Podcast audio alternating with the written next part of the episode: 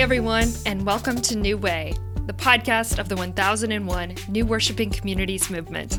I'm your host, Sarah Hayden.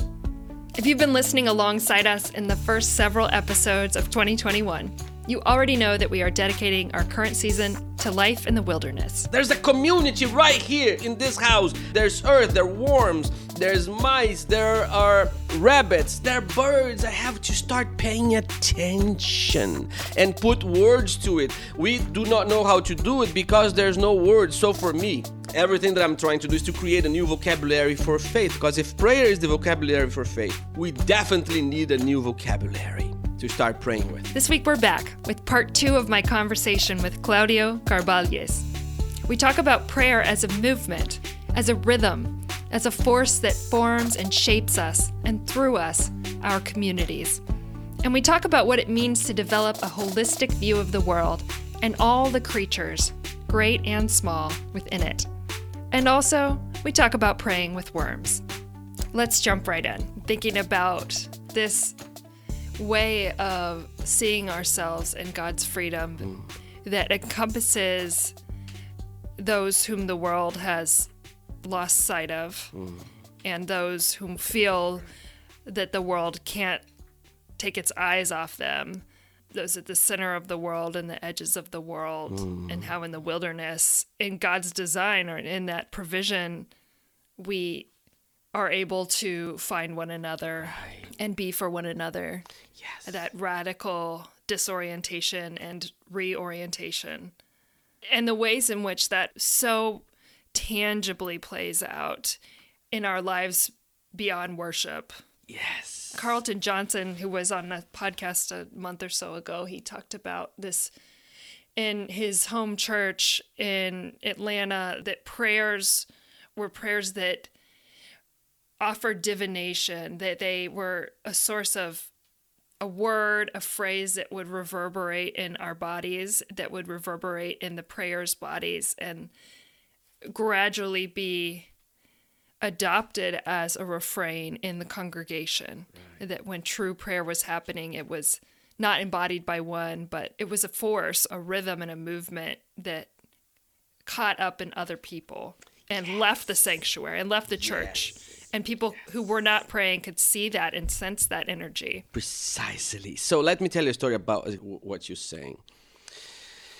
We have departmentalized our lives, and this form of capitalism that we live hits us so hard. So, our faith is ordained by the process and structures of capitalism, yeah. which means that you are on your own. Hmm. Sarah, if you find a job, good for you. If you don't find a job, what can I do? there's something with you that didn't work. I don't know. Did you go to the right seminary? Mm. Did you read the right books? Were you nice to your presbytery? Did people like you? I mean, uh, perhaps you're not a nice woman. Perhaps you're too much of a abrasive woman. perhaps you were pregnant, and so I, uh, you got pregnant in the wrong time. Right. And so all of this, it is like all this criteria, right? Mm-hmm. That it is all about the structures of society that allow us to live in a certain way. So, for instance, if I am a part of a middle class, like our churches, middle or upper class churches, but if I don't pay my rent and I'm get evicted, I don't know if my church will want me. What are they going to do with me? So, this reverberation that you said, I love that word. It is about a life that reverberates into other lives. It's a prayer that reverberates as life to somebody else as grounding, as care, as forms of being together. And so the whole life is together. Even if I have a job or if I don't have a job, if I have a house or if I don't have, but what we have, our churches are cup holders of identity and class and race. It's hard to relate in a way that is beyond what we have. Yeah. So I was a pastor in Fall River, Massachusetts. That's why I came to United States. To plant a church, right? Yeah, to plant a church, to start a church with Portuguese-speaking people in Fall River, Massachusetts. So it was a, a, a religious zoo there because I came to as a Brazilian Presbyterian being hosted by a Lebanese church to work with the Azoreans from Portugal and organized by the PCUSA. So it was it was the was, uh, natural holding space for that kind of diversity. yeah. I remember we had this once we, we had a church. We had people from all kinds of faith. We had uh, atheists and we have Pentecostals and we had very conservative, very liberal. But that was the place where we found ourselves together. And once we find ourselves together, you find yourself Yourself, your my- yeah. exactly. Myself alone is never alone because it is together. So it was a church of mostly undocumented people. I was the only one who had documents at that time. So, but anyways, I was driving one day uh, on a Friday morning to the uh, post office, and uh, there was a line that it was a small town, but there was a line or a car line waiting for a parking spot. So I am on the line, and then there is a spot behind my car on my left that opened up. So as I try to move, the person behind me just goes and parks. You know, a story that we all go through in Yeah. malls and supermarkets, and we kill and we die for it, right? and so I was so mad. So I got out my car and went to that person and said, Excuse me, did you see I was in front of you and it was my turn? And the person didn't respond. And I said, Excuse me, do you know that I was in front of you and why did you do that?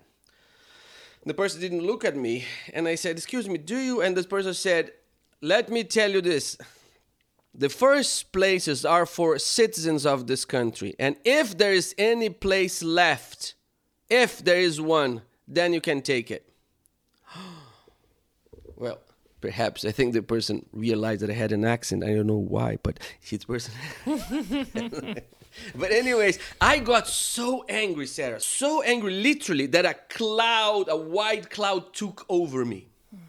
And I don't remember anything until I opened my eyes and the person's not even there. And there's nobody in the parking lot anymore. And my car is still running with the door open. I don't know how long I was there for. Five minutes, an hour, I don't know. So I go back to my car and I park the car and I spend three hours there trying to process it. Oh. And then throughout Friday, Saturday, and Sunday, I have to decide am I going to bring this to the church or not? So when worship comes, then I decided I feel that I needed to say that. So we used to uh, record the service for the people who couldn't come, they were working. So I said, turn off the recording, close the doors. Here's what happened to me. And I told them. And I could see how people were just nodding, all of them. and then I said, okay, now, do you have experiences like this? Everybody raised their hands. Mm. And so I said, okay, let's share. And people start to tell stories, painful stories, painful stories. And I remember there was one after, and then we all start crying. And, and then I remember vividly a moment I said, I cannot finish with this feeling. There's something else. Nothing is only one thing. Mm-hmm. How do we hold the paradox of this moment? And then I start saying, Yes. But we are here today because there was a group of people who loved us and provided this space for us. Remember that group of people that came here two months ago and brought us this? Remember that other group that invited us to their church? Remember that, remember that, remember that. See, the remembering, worship is about remembering, right? So that we can have a better sense of life, that we are more than our predicament. I was more than that morning, uh, Friday parking lot. I was that community. I was the larger community. I was part of my mother and my father and my siblings. I'm part of the earth and the trees that were there in that town, the river and the ocean. I was part of it. So I had to remind myself of that. And that service were more than three hours. It was the longest service we ever had. We started at 6:30 and went until 9:30 or so. But that is the sense of the reverberation. We share, but we belong to each other. And then we care for each other. And then we sustain each other. That's why we go to church. This is the same thing that happens in society is what happens in, in the worship. Why do we have Medicare and Social Security, for instance? Because there's a point in which you're not going to able to work, Sarah. So you are work for somebody who's retired now because they don't have the strength to work anymore. You do have the strength, so you do work now. But once you get old and you cannot do the work, somebody's going to work for you. Mm-hmm. Somebody's going to sustain you. Today you can pay for your medicine, tomorrow you cannot. So today I cannot pay, you pay for me. Tomorrow you cannot pay, I pay for you. So it's the same thing in worship. What do we go to worship? Because today we're going to worship and we are going to sing. And we are going to sing because the three of us here can sing. But tomorrow, Sarah cannot sing. So Marthame and I, we're going to sing for you. And we're going to pray for you. And then when I cannot sing, you both are going to sing with me, for me. Mm-hmm. And remind me of what I have forgotten. Yeah. And that's the reverberation of words and lives and prayer. It's all life. Mm-hmm. It's all life. Mm-hmm. And one thing that we have to expand is the notion of the earth that we don't consider. We only consider human, human, human. We have to remember the earth. Mm-hmm. To expand ourselves and know that we are way more than this fractured sense of self that we grew up with. Yeah, whether it's a telescopic lens or a panorama or a microscope, we can notice, even with our own bare eyes, that the worm, as you mentioned, the insect, the birds, the mm. apex predators, that all of these creatures in the world are contributing with their bodies and their work to the way in which the earth functions. They're giving of themselves. And human beings are really the ones that, in some ways, we've bought in to this myth and convinced ourselves Right, that right. we are some other form of life that does not owe our bodies and ourselves and our livelihoods and work and our gifts Mm-hmm. back to the earth. But you said praying with a worm, and I thought, I love that, and that's weird. You know, like I've never. I've got you know Sam and Ben who are little boys, and we count a lot of worms, and we get excited when there's twelve worms. It's not strange for them. shovelful. Yeah, we're good at finding worms, and I thought they would love to pray with worms, and why not? And I'm curious in your book, I know you have a plant liturgy. Mm. How would you pray with a worm, Claudio? ritual is about paying attention, right? What you're paying attention to. So for me, Jesus always pay attention to the lonely, the least of these. So that's what we do. Mm-hmm. But for we need to start paying attention to the earth because, Sarah, your children will not gonna have a good earth to live, mm-hmm. and your grandchildren much less. So we have to start praying differently. So we have to start praying with the worms. Get them in your hands and ask them permission to pray with them and be blessed by them and say, Can you bless me? Yeah. and then put them back where they belong. But I'm trying to teach my kids to pray with the birds. So I was one day, I remember Ike was six, and uh, I was taking him to the bus, six or seven, I don't know. And I stopped. I said, "Ah, "Listen." He said, "Listen to what? What do you hear?" I said, "What, Dad? Can you hear the birds? Can you hear it?" And so, "Oh, Dad, the birds." And and and the girls will say, "Oh, yeah." It's the bird Dad." prayer So the bird prayer, exactly. And then that passed. And then one day I'm taking Ike to the bus stop, and he says, "Dad, stop." I said, "Stop what? Can you hear it?" And I said, "Hear what? the bird." it is a process of paying attention. Like at Union, I did this worship service called Confessing to Plants, which was it got hit I have Rush Limbaugh that died had a whole an hour and a half on his program to talk about that. Ah. What we did was to bring plants to the worship and we start to relate with them. That comes from uh, uh, uh, the book Braiding Sweetgrass, Kimmerer. Yeah. That she said we need to relate Yeah. because otherwise they're going to be objects. Mm-hmm. And objects that has no life, they're just there, standing there either for aesthetics for the place. Yeah. Now with every class, I have my students praying with a plant Yeah. every day. So that worship was about that, was about to talk to the plants. Yeah.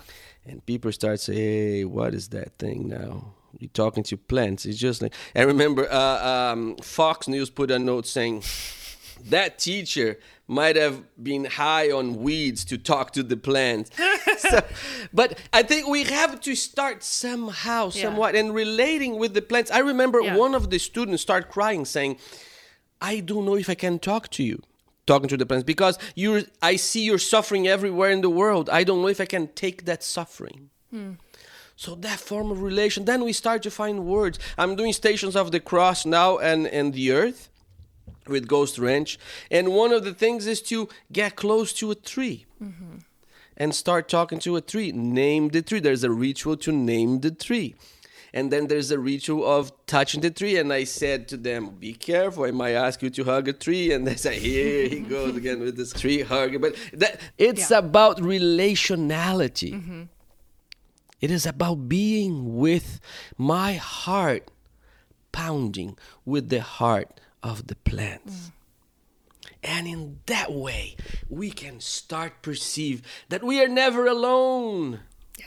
There's a community right here in this house.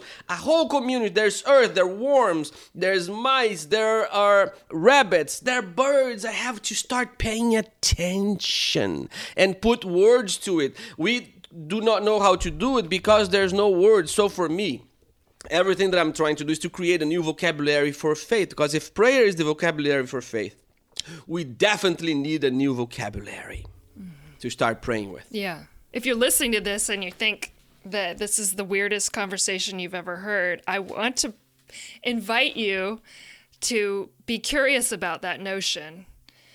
What is it that makes us feel, quote, crazy when mm. we relate in that sort of human relational way to a plant, to a worm, to the earth that has Yes. not let us go during this time when everything else has failed us.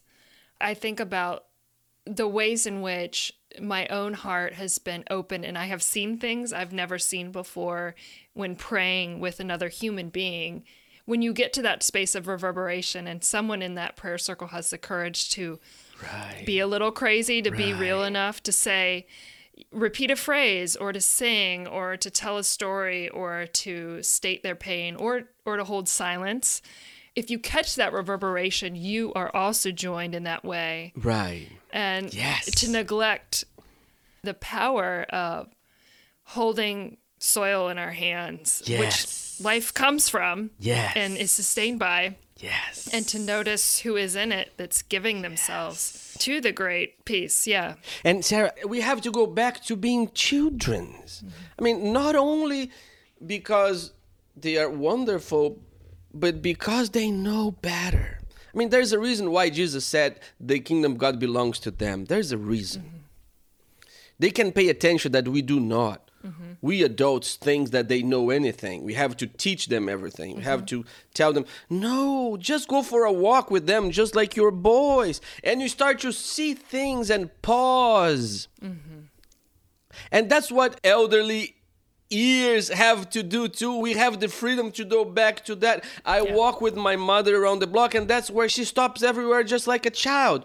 Because she looks at the birds, she looks at the flower, she pauses to the plant that she sees. Oh, our world is asking us to go slow.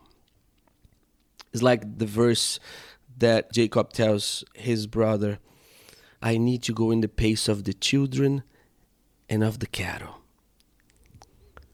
We have to learn to go slow again. We are living in super fast mode, but the earth has a different pace. I think one of the challenges for us has to do with the desert, has to do with the wilderness, has to do also, at those places help us to do that, is to slow our pace. If we slow our pace, we pay attention to different things. If we pay attention to different things, we learn how to process it. If we learn how to process, we find language. If we find language, we expand ourselves, and all of this together creates this sense of connectivity and of mutual reverberance of one into each other until we see that we are just one slow movement away from being full again. We are full now. We have arrived fully but in a slow process we are going to continue to expand ourselves. Mm. and prayer help us to do that because prayer helps us to slow down. Mm. like my mother mom I, i'm fast i need to go.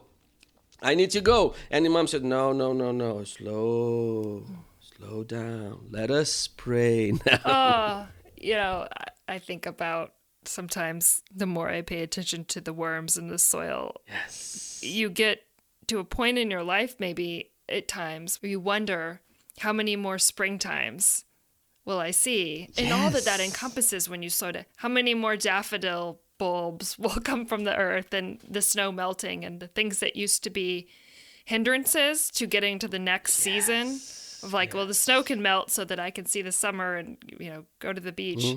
Mm-hmm. It become this precious testimony the snow doing its thing. I mean even Isaiah talking about one of my favorite scriptures that as the snow falls down from heaven and does not return until it has accomplished the purpose for which I have sent it. And so it is with my word, God says.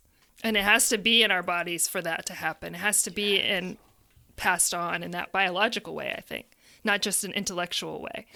I, I think it's all together because in some ways this natural process came to us out of millions and millions and millions of years that the earth were able to organize its the, the critical zone that we live everything is organized above us in terms of the temperature in terms of the uh, how much sun we get how much of the renewal of the earth and the water and so on and so forth.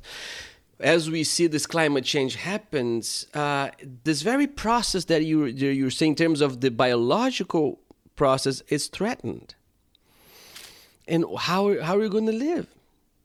Right? Without this pattern that we are losing everywhere. So I think there is a dramatic call to change. If we are to consider the earth God's creation, God's, as Sallie McFague would call, the body of God, if we are to be careful with this earth and not only longing for being with God after we die, we need desperately to change. We have to think like indigenous people. They think in, certain, in terms of seven generations, three and a half generations before and three and a half generations after, because of what they have received. Oh, Sarah, if we don't pay attention to that, if we don't start praying with all of these forms of beings, all of these forms of lives, if we don't change us as human and the center of the chain, and we just put ourselves in the midst of the chain as just mm. one more, then we have to think about the rights of animals. We have to think about the process of planting, how corporations are extracting everything, what we eat, how we plant, and so on and so forth. So that's why there's this Buddhist sage that says that we have to shine in our own place. Hmm. And shine in our own place means like to feel that you are a part of the fullness of that place. And if I am the fullness of that place, there's a river right there that I need to make sure that the river lives in fullness. If it is polluted, I have to go there and mend because it's hurting. Because somebody is hurting because of that. So it, it is how prayer helps me to pay attention. If my prayer only pays attention to my belly button and cannot pay attention to the birds next to me or to the river next to me, then there is something wrong with my prayer. The prayer is this expansion of ourselves as we see that the earth is part of myself. It's not only suffering inner being inside somewhere inside of our bodies. No, my body, the earth, the birds are part of ourselves. When the birds sing, Sarah, they're not singing their song, they're singing our song as well. If I cannot hear me singing in their songs, I still have to pay attention to them and honor them. So it's like this this student of mine. We were talking about uh, ecology and worship, and this student had this fascinating, very scary baptismal proposal. The, the river uh, next to her church was polluted, so she went there and, and got a whole jug of, of water and put on the baptismal font. And you could see because it was transparent, it was all dirt, and said, Friends, this is the water from our river. And now I want to bless you with the water with blessed water. When she mentioned to bless it, everybody was just like, no. But it was fantastic. It was not from a bottle of water, it was from the local river. Why we don't care? Again, unless prayer expands my heart to the pulsing of every being around me, I'm just praying to myself. Amen. Claudio, you have such a way of looking at the entire world. You have found a way and a story and a practice to invite us into. Thank you. I leave this conversation inspired and hopeful and renewed that God gives us permission and gives us what we need to be part of creation and to be a blessing. Yes. Yes, I just yes. thank you for your courage and for going those places. Thank you, Sierra. Thank you. Thank you. You're such a wonderful listener, and your questions are such wonderful that you already give me all the answers. So I just have to continue. so thank you. Thank oh, you. Thank you. So fun. So fun. Friends, you won't want to miss the opportunity to take a look at Claudio's forthcoming book out this March called Praying with Every Heart from Cascade Books. We are back next week with another amazing episode featuring theologian So Jung Kim, who reflects on the life and death of 13th century French mystic Marguerite Porete. Porete's work, The Mirror of Simple Souls, consists of a conversation between reason, the soul, and love, and was recovered nearly seven centuries after her death at the hands of the Church. Thank you for listening to New Way the podcast of the 1001 New Worshiping Communities movement. Be sure to click subscribe wherever you found this podcast so you don't miss an episode. You can listen on Spotify, Google Play, Apple Podcasts, and Stitcher, and online at newchurchnewway.org. Our producer is the fabulous Marthame Sanders. You can see stories and photos from the humans who make up this movement on Instagram at 1001 NWC PCUSA. Catch you next time.